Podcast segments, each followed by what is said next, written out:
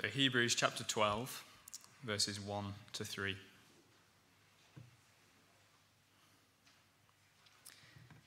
Therefore, since we are surrounded by such a great cloud of witnesses, let us throw off everything that hinders and the sin that so easily entangles, and let us run with perseverance the race marked out for us.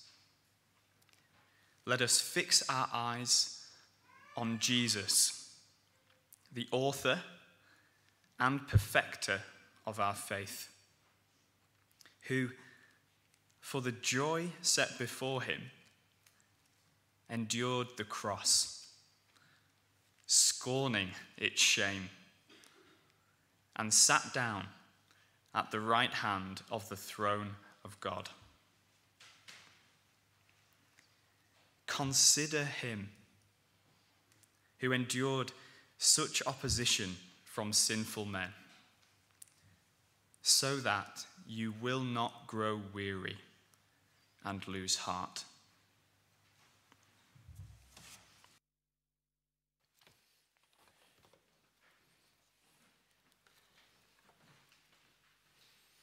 Thanks for reading, Jack. Good morning, everyone. Um, please keep your Bibles open in front of you um, at that passage, and let me pray again as we come to God's Word. Let's pray together. The book of Hebrews earlier on says, Today, if you hear his voice, do not harden your hearts. Lord God, help us as we hear your voice now to not harden our hearts, but to have ears to hear you speak. Please, would your word help us to persevere to the end, trusting solely in the Lord Jesus Christ as we wait for his return. And we pray in his name. Amen. Well, as we heard those words um, read by Jack, these few verses in Hebrews, I wonder if you noticed the vivid metaphor that the author uses to describe the Christian life. Did you notice it as we read through? The Christian life is a race. The life of trusting in Jesus Christ and following him and relying on him for salvation and life and life. That life is like a race, a race to be run day after day, week after week, year after year, for as many years as the Lord gives us. I read this week that the average life expectancy of a male person in the UK is 79 years old. I've been a Christian since I was 16 years old. I'm now 31, which means I'm 15 years into my Christian race. If I manage to reach my life expectancy, God knows if I will or not, um, then that means I'm a quarter of a way through this race that lies ahead as I follow Jesus. 25% there, with three quarters of the race still to run. Now, for some here this morning, you are perhaps further on in your own race of following Jesus. For others, you've only just set out from the starting line. And for some of you, you're considering whether to begin this race at all. Whichever stage of the race we're in, however we're feeling in the race at the moment, we need to know how we can run this race until the end. What will it look like to persevere to the end? Now, this was the main issue that was facing the original hearers of Hebrews. Earlier on in their Christian lives, they'd suffered opposition for their faith, and yet they'd persevered joyfully in the midst of that opposition. Just turn back with me to chapter 10 and verse 32, and, and we read here about some of the things that the Hebrew readers went through in the early days as they followed Jesus. Chapter 10, verse 32. Let me read those for us. He writes, Remember those earlier days after you had received the light, when you stood your ground in a great contest in the face of suffering. Sometimes you were publicly exposed to insult and persecution. At other times, you stood side by side with those who were so treated. You sympathized with those in prison and joyfully accepted the confiscation of your property because you knew that you yourselves had better and lasting possessions. Do you see that the Hebrews have been through their own contest of suffering? They've faced opposition for following Jesus. They have wounds from the battle and bruises from the race, and yet they embraced the shame and suffering that came with following Jesus. But the challenge for the hearers now, as it is for us, is perseverance. To continue how we started. As the author says in verse 35 of chapter 10 So do not throw away your confidence, it will be richly rewarded. You need to persevere so that when you have done the will of God, you will receive what he has promised. The writer of Hebrews urges his hearers not to throw away their confidence. They need to persevere in the race. It seems as though fatigue and discouragement is setting in for those who are listening to Hebrews. Distraction might have crept in, and so they need to keep going in the midst of trials when life is both joyful and hard. They have not yet received their promised eternal inheritance, and so there's need for perseverance. But the question is what will it look like to endure to the end? What will it mean to run this race well? How can we run this race well? That's what these verses are all about. We might be at the start of the race, we might be in the middle, we might be coming towards the end, we might be considering whether to start. For all of us, there are two exhortations to consider in chapter 12. The first is in verse 1 of chapter 12. Let us run the race. Let us run the race. Let me read verse 1. Therefore, since we are surrounded by such a great cloud of witnesses, let us throw off everything that hinders and the sin that so easily entangles, and let us run with perseverance the race marked out for us. Now, I want to draw out a few uh, things that we learn here about the, the race that is to be run in the Christian life. A few lessons to learn from this verse. Firstly, we need to see that this is not a solo race, but a team race. Not a solo race, but a team race. Do you notice that the writer doesn't say, hey, you hearers, you need to run? Nor does he address them as individuals, but he says, let us run this race with perseverance. Let us run the race together. He is part of this group that he is urging to run. We've seen this throughout Hebrews, if you've been here for these past few weeks, that the writer includes himself in his exhortations in the letter. He doesn't just say, do this or do that. He, said, let, he says, let us do this, let us do that. As we saw last week, let us draw near, let us hold fast for confession, let us consider how to spur others on. And again in chapter 12, we are being urged together to run this race together. I was in the gym this week for the first time in a very long time. Normally, I like to be outside, um, but sometimes the weather dictates our decisions in Lancaster, doesn't it? Quite often it does.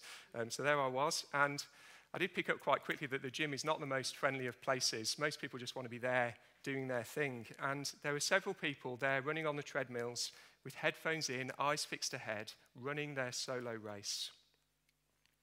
But the Christian life is less like a run on the treadmill and more like a team run in the park. We're not going to leave a member behind on the side of the verge. We're in this together. Let us together run with perseverance the race that is marked out for us. But the author doesn't just include his present hearers in this exhortation, he also talks about a group of witnesses who are long dead, but are in some sense with believers in the race. Verse 1 again, therefore, since we are surrounded by such a great cloud of witnesses, let us run. Now, these witnesses that the writer refers to are the witnesses that we read about in chapter 11. In that chapter, he brings forth person after person from the Old Testament who has run this race already, who has lived this life of faith and has completed the race. People who exemplify the life of faith. If you have time to read, uh, read it later, you'll read about Abel, Enoch, Noah, Abraham, Isaac, Jacob, Joseph, Moses, Moses' parents, the Israelites, Rahab. And he doesn't even have time to mention other people like Gideon, Barak, Samson, Jephthah, David, Samuel, and the prophets. Countless men and women across salvation history who had faith in God's promises and therefore persevered to the end. At the end of chapter 11, from verse 35, we read that many of these believers were tortured, beaten, persecuted, mistreated, and yet they carried on in faithful trust in the promises of God, even in the face of death. And the writer says that we as believers are now surrounded by these witnesses, this cloud of witnesses. They model to us the life of faith. They show us what it means to faithfully depend upon God in the midst of a whole variety of opposition and suffering. They don't just come before us, but they surround us. They also surround us now, spurring us on as we look to their example. They teach us that the, the race of faith is well worth running, whatever suffering comes our way. Now, when I started um, reading these verses, I think I assumed that this cloud of witnesses is a bit like the sort of supporters, the crowd in a stadium. Just imagine the Olympic stadium and the 100 meter race being run, all the crowds of people around cheering the runners on. That's what I thought of when I thought about these witnesses. Now, there is a sense in which these witnesses help us in the race, shouting from the heavenly stands, we might say. But it's not just that they're looking at us, is it, cheering us on? We're also looking at them. We're learning from their patience and their perseverance. We are running the race that they themselves have run before us. And so, with a cloud of witnesses filling our minds, surrounding us on every side, teaching us about the life of faith, let us therefore run this race together. Running in the same way that they ran with confident trust in the promises of God. This is not a solo race on the treadmill. This is a team race that countless men and women have run before us. The writer also tells us that this is not a sprint race, but a marathon. Not a sprint race, but a marathon. He says, Let us run the race, not quickly, but with perseverance. This idea of perseverance or endurance is throughout these chapters of Hebrews. We saw it in chapter 10. You need to persevere, he wrote. We see it again in verses 2 and 3 of, of chapter 12. This is not a sprint where we race out of the blocks and we're done in a matter of seconds. This is more like an Ironman. The Lord may give us 50, 60, 70, 80 years to run this race of faith in Jesus. And so we need to be ready for a marathon if the Lord prolongs our lives. I've known people over the years who seem to have sprinted out of the blocks. You might know people like that as well, who seemed, from all appearances, to be running this race with zeal and with joy, and who, after several months or several years, veered from the track and are now nowhere with Jesus. This race is one for Paula Radcliffe more than for Usain Bolt, if I can put it like that. It's a marathon, not a sprint. But before we make the mistake of therefore thinking that the Christian life is a life of drudgery and a grind, I want to remind us that there is so often joy in the journey. I remember interviewing an older Christian couple several years ago, and I asked them about the race they'd run so far. What has it been like following Jesus over your many years, many decades of serving him? And the response I got from them was a, a challenge because I think I was expecting something like, well, it's been hard and there have been knocks along the way. It's been difficult following Jesus. There's been a cross to carry. Instead, the answer I got was much more encouraging and motivating. It's been a real joy, they said. It's been wonderful following Jesus these years. They've run the race for many years, they've served Jesus through hard times as well as good, and they were full of thankfulness for God's grace. We need to know that the race laid out for us is a team race, not a solo race. We need to remember that it's a marathon race of perseverance, it's not a sprint. And thirdly, it's a race where every sin and weight needs to be thrown off. Come back with me to verse 1. Therefore, since we are surrounded by such a great cloud of witnesses, let us throw off everything that hinders and the sin that so easily entangles. And let us run with perseverance the race marked out for us. Now, we need to have in mind here a professional runner, a runner committed to the race ahead. This runner is going to lay aside every weight that might hinder their progress, aren't they? The heavy watch is taken off, the jeans are laid aside, the fleece lined jacket is left in the wardrobe. They're streamlined, ready, prepared. Running the race takes priority, finishing the race is the goal. And so everything that might slow them down is thrown off. The people, on the other hand, who run the London Marathon in crocodile suits or dressed as Big Ben are not going to be first past the line. It's the single minded, focused, committed runners who make it to the end. Now, I'm sure you've often marveled with me at the level of commitment that professional athletes show. Long periods away from family, strict diets, physical pain, all for the glory of an earthly race. How much more motivation do we as Christian believers have to keep running the race that is laid out for us? The race that is run for the glory of God with a certain hope of everlasting joy with Jesus. How much more should the attitude of throwing off everything that hinders be one that characterizes a Christian? How much more seriously should we be taking this race that influences not just our present lives, but also our eternities?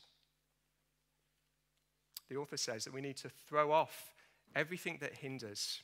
Now, I don't think the writer is thinking here particularly about sin in this phrase because he mentions it, doesn't he, again in verse 1. He talks about everything that hinders and the sin that so easily entangles. So, in the everything that hinders, I think he's talking about anything that might uh, stop us or slow us down from trusting in the Lord Jesus. These hindrances may be different, will be different for each of us. One person's hobby might be another person's obsession. One pursuit that is God glorifying for one person might be an unhelpful distraction for another. In my ministry with university students, I've seen how it's often good things that can take people away from hearing the gospel and following Jesus. It's the academic work that becomes a hindrance because it becomes all consuming. Or it's the sports club that brings enjoyment but also takes them away from church on Sundays. We need to be prepared to throw off any weight that might hinder us in the race of our lives. But it's not just hindrances that he mentions that can slow us down and make the race hard. The, the writer also mentions sin that so easily entangles. I think there's a lot to ponder in that description of sin sin that so easily entangles. Sin is deep and deceptive and destructive. Sin is the deep rooted idea that we can live our lives without God and that true life is to be found outside of Him. It's an attitude of rejection and rebellion against God that is then manifested in hundreds of daily thoughts and decisions. Now, Christian believers who have started this race are those who have repented of sin and have been given forgiveness purely through the death and resurrection of Jesus. Our old natures have been crucified with Jesus at the cross, and we put on new natures by God's Spirit. But the entangling reality of sin still lingers on in the hearts of a Christian. Sin has some power still in our lives to cause destruction. We are still living in this old, wretched body of sin, and so this sin can grow up like weeds in a garden, getting a hold of our hearts so that our thoughts and our words and our deeds are not glorifying to God. And in the words of verse 1, this can easily happen. Sin can so easily entangle us. Which is one of the reasons why we need to be running the race, not just on the treadmill with our headphones in, but in the midst of a church family in Hebrews chapter 3, we we, we read another exhortation there to this church of the Hebrews. And the writer there said, See to it, brothers and sisters, that none of you has a sinful, unbelieving heart that turns away from the living God. And then he says, But encourage one another daily, as long as it is called today, so that none of you may be hardened by sin's deceitfulness. One of the antidotes to the entangling reality of sin is to live in the midst of a community that will lovingly call out your sin and who will help you day by day in the race not to be hardened by sin's deceitfulness.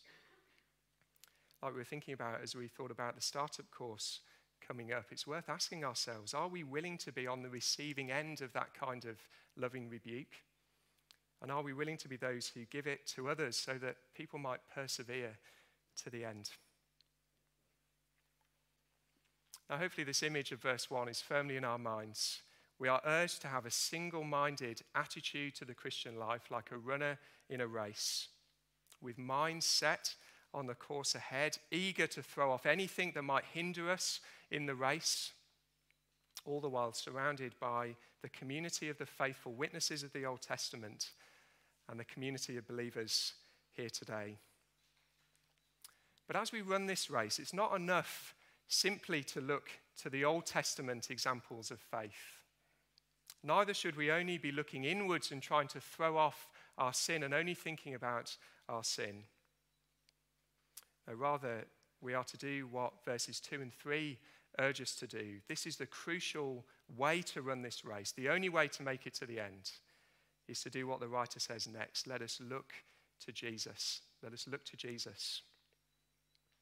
Just look at verses 2 and 3, and you'll see that the main exhortation there is clear. Verse 2, let us fix our eyes on Jesus. Verse 3, consider him. Consider Jesus. Now, those words in verse 2, fixing our eyes on Jesus, are about an unwavering focus on Jesus Christ. To find in him our hope and salvation and life, and to keep finding in him our hope and salvation and life. We begin the Christian race by looking to Jesus for salvation. We continue the race by looking to Jesus, and we will one day end the race when we finally see Jesus face to face. Remember that the hearers of this letter were weary, suffering believers who were in danger of pulling out of the race. They were growing weary and losing heart. But the solution the author gives is not a new strategy or a new plan or a new focus or a new leadership. He brings them right back to where they began. Keep looking to Jesus. Keep doing what you began doing. He is still all you need. Let's read verse 2. He says, Let us fix our eyes on Jesus, the author and perfecter of our faith, who for the joy set before him endured the cross scorning its shame, and sat down at the right hand of the throne of God. The great cloud of witnesses gave us many examples of the life of faith, but the supreme example is here in verse 2. It's Jesus Christ himself. As we read in chapter 11, verse 39, the Old Testament witnesses were commended by God for trusting in him. Chapter 11, verse 39 and yet none of them received what had been promised. None of them saw the fulfillment of God's salvation plan. None of them saw the climax of God's purposes and the ushering in of God's eternal kingdom. They had to live by faith, trusting that these promises would be fulfilled after they died. But now in Jesus, the fulfillment of all of God's promises have come. It's the same theme we've seen throughout Hebrews, isn't it? The Old Testament was but a shadow of the good things that were coming. Now the fulfillment has arrived. We see in verse 2 that when Jesus came to earth from heaven, he too had a race to run. He had the finish line in mind. You see how it's described in verse 2 the joy that was set before him, the joy of taking his seat at the right hand of his Father in heaven and enjoying the glory of God for all eternity. That was the joy. Life in God's place forever. But to get to that finish line, Jesus had a race to run. For the joy that was set before him, he endured the cross, scorning its shame. The joy of heaven came through the way of the cross. Now, this verse reminds us that the cross was a shameful and humiliating way to die. Just think of it. You were stripped of your clothes, hung in front of a watching world to endure the most excruciating death imaginable. Over the course of a long, drawn out ordeal in crucifixion, there was the pain, the aching bones, the shortness of breath, the loss of blood. And there was also the shame, the passers by, the mockers, the family members and friends watching you die. And yet, Jesus, the eternal God of heaven, came down to earth, knowing he would die this death, and yet scorning the shame of the cross. In other words, he had no regard for the shame of the cross. He didn't consider it worth any value compared to the joy that was set before him. Weigh up the shame of the cross versus the joy of heaven, and the joy of heaven wins every time. And so Jesus endured the cross. He hung there, experiencing the pain, bearing the shame, but also bearing upon himself something even more unbearable than even those things. He took our sins with him to the cross and bore the wrath of God that was due for our sins. He took the punishment, drinking the dregs of God's wrath, the cup of God's wrath down to its dregs, so that he might share with us the joy of knowing God forever. Through the cross, Jesus, in the words of Hebrews chapter 2, brought many sons and daughters to glory. And do you see that Jesus is there now experiencing this joy? As verse 2 says, after his sufferings, he sat down at the right hand of the throne of God. He took his place as the Lord of the universe, enjoying again the presence of God. Having finished his work, he's now enjoying his eternal rest. This is the joy that awaits every Christian believer who perseveres to the end, who keeps running, who does not shrink back. And now that we've looked at this work of Jesus, I think it helps us to understand the way that the writer describes Jesus in verse 2, the author and perfecter of our faith. Jesus is the author of our faith in the sense that he is our forerunner or pioneer. I think they're, they're helpful words to sort of capture what's going on. Or trailblazer. Sometimes we use this idea of, of trailblazing, don't we? A trailblazer is someone who sets out into the wild, blazing a new trail for people to follow. A person who hacks through the undergrowth so that people can follow in their path. Someone who marks out a new course. And once that person has completed the path, everyone else knows that they can walk behind, behind them. They can follow it too. And it's similar with Jesus. He has blazed a new way for us to walk in. He has given us a race to run because He Himself has run it before us, suffering opposition and yet assured of the joy set before us. He is the author, the pioneer, the forerunner, the trailblazer of this race of faith and he has perfected it now that he is sitting in his glory. So he has given us a race to run. He has enabled us to run this race, opened up the way to God. He is our forerunner who has gone before us. And so let us confidently run behind him. But as well as giving us a race to run, he also teaches us how to run the race. He's our model an example through his life of patient suffering at the hands of sinful men.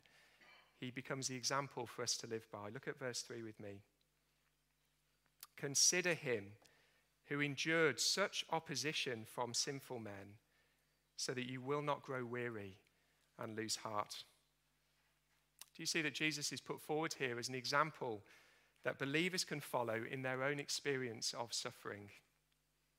the Hebrew believers were suffering opposition at the hands of sinful men. We read about it, didn't we, in chapter 10? And in that opposition, they are to look to Jesus and consider him. To consider that he, their Lord and Savior, suffered more extreme suffering and opposition than they ever will. The Lord of life offered up to a humiliating death. Jesus teaches us how to run the race so that we might not grow weary or lose heart. Now, let me just give you one example of how this might help us in the midst of opposition today. You might have heard about the rise in persecution in uh, China in recent months and years. There are thought to be around 100 million Christians in China, about 6 or 7% of the population, which, which is astonishing, isn't it? But in recent years, um, they're facing opposition, increasing opposition from the Chinese government. I read that around 5,500 churches were closed down in China last year alone. That's the same as closing down all the churches in the Fellowship of Independent Evangelical Churches in the UK, to which we belong, and to do so eight times over. property and buildings being confiscated. We can only imagine, can't we, the exhaustion and the frustration that those thousands of pastors and members of those churches are feeling at the moment. Imagine completing our building project here only for it to be confiscated and repurposed. And for our Christian brothers and sisters in China, this passage would, would urge them to consider Jesus and the opposition that he faced. To think of the harsh words that were spoken to him, the cuts in the back left from the whips, the bruises on his face left from the beatings, the nails in his hand, the wounds in his hands left from the nails. Think of the pain and the shame that he endured on the cross for our salvation, not just physical, but enduring the wrath of God that we deserve so that we might enjoy the joy of heaven. And let that be the motivation to keep enduring whatever might come our way, knowing that the joy set before us is unspeakable and filled with glory. And so, as we come to an end, let me bring um, this passage home to us by encouraging us in two ways, depending on where we're at uh, with Jesus. This passage, I think, is both a spur to start the race and also a spur to keep running the race. Firstly, it's a call to start running the race if you haven't yet already. The Lord Jesus has done everything necessary for you to draw near to God through him. He has endured the cross scorning its shame, so that he might share the joy of heaven with you if you would only come to him. If you would only look to Jesus and place your eternal security in his hands, repenting of the sin that took him to the cross, then you too will begin this race of your lives. A race that will end in the joy of God's presence forever and ever. Start running the race if you haven't yet.